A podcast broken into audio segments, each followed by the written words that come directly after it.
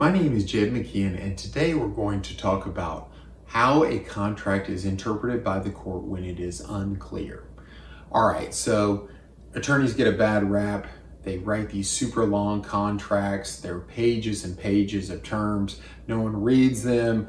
We click on these terms and conditions on the internet. No one has ever read a single word of any of those things.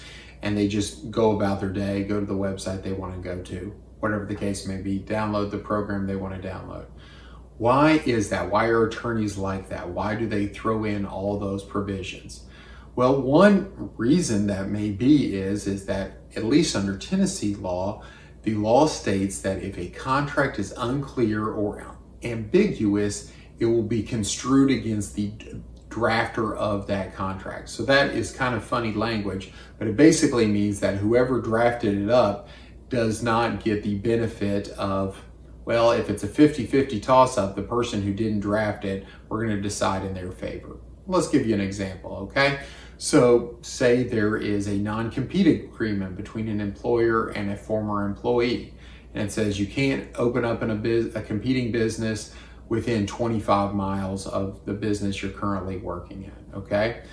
So is that 25 miles via roads or is it as the crow flies, which means a straight line? Contract doesn't say.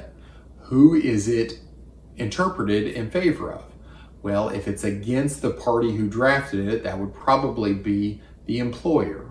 So that's why attorneys get OCD about these things. I get OCD about these things. Every time I have a few rental properties, I draft my, my lease is getting longer and longer because every time I run into a situation, I'm like, I'm never going to have that happen again. I'm going to make this crystal clear, add another provision.